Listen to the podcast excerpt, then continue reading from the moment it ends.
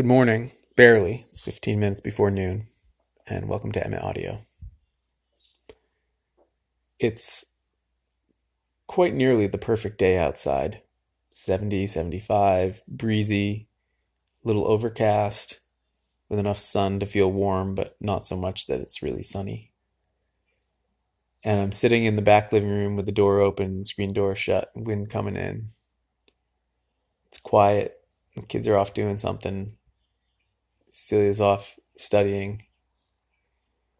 And and I'm working. I'm editing a manuscript, but I'm also relaxed. And it's reminding me of how for many years of my life, I did work where on these be- most beautiful days, I would be working. I was I was a sailor, and then I was a farmer, and both of those things on beautiful days, you're working. And I would tell myself when I was doing those things that uh, that it was that that I was lucky to get to do them, and I think I was in the time. But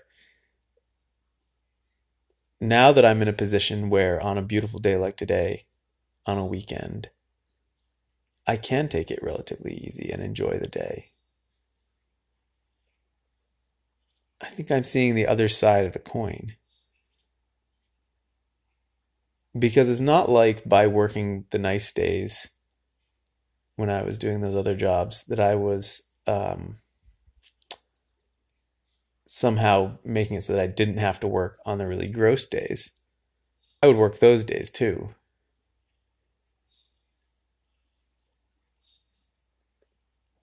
And I think if you had told me when I was a vegetable farmer that it would be possible to farm in such a way where you deliberately take a break on a nice day,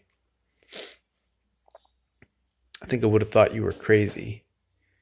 Because especially when you're just starting out and you're hungry, you... You want that. You you want the nice days. You want to, that's, you're making bank on those nice days, or you, you set yourself up so that you have to do that work for it to work out.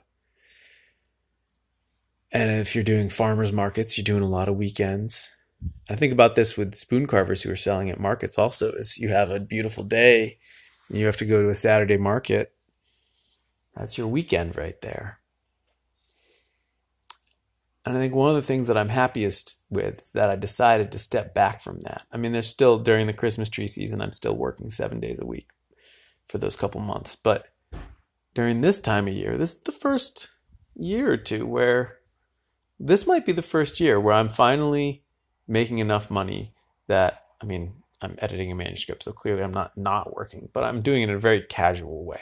I'm finally making enough money where I don't feel like I am scrambling to take every opportunity, work every every thing that comes my way, which often meant working on weekends.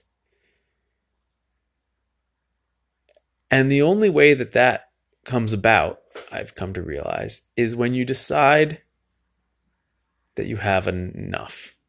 First of all, enough needs to be coming your way. But then the second part of the puzzle is that you have to set up the boundaries so that you're not working on the weekend. It used to be that I would, um, that I would carve every day, including the weekend. I would carve one thing on the weekend, and that felt like a big deal to sort of back off and and only carve one thing on the weekend when there was this time when I could be earning more money. And in the last couple months, I've stopped carving things on the weekend also, not because I don't like carving anymore, but just as as a an exercise in creating those boundaries.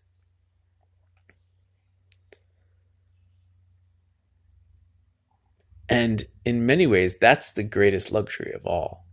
Having enough work coming your way, having enough money coming your way, that you can decide to let some of it go, to let some of the opportunity go,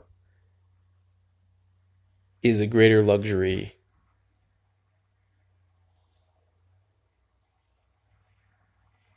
than anything else I can think of at the moment. And partly that's because I'm sitting on my couch and it's so damn pleasant.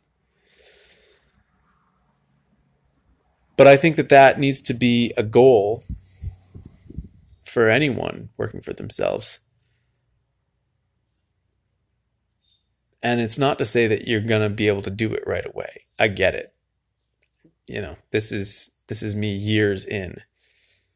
But I think the goal has got to eventually be to be able to enjoy the nicest days of the year. Otherwise, what's the point? And that that's going to be different for everybody, right? I, I'm not a downhill skier, so those winter days hold no allure for me in the way that a downhill skier would see a bunch of snow and think, that's the day I want to take off. Well, for me, this day on June second, when it's seventy-five degrees out, and overcast, and warm, and breezy. Ugh. And I got to sleep in this morning. This might be my best life.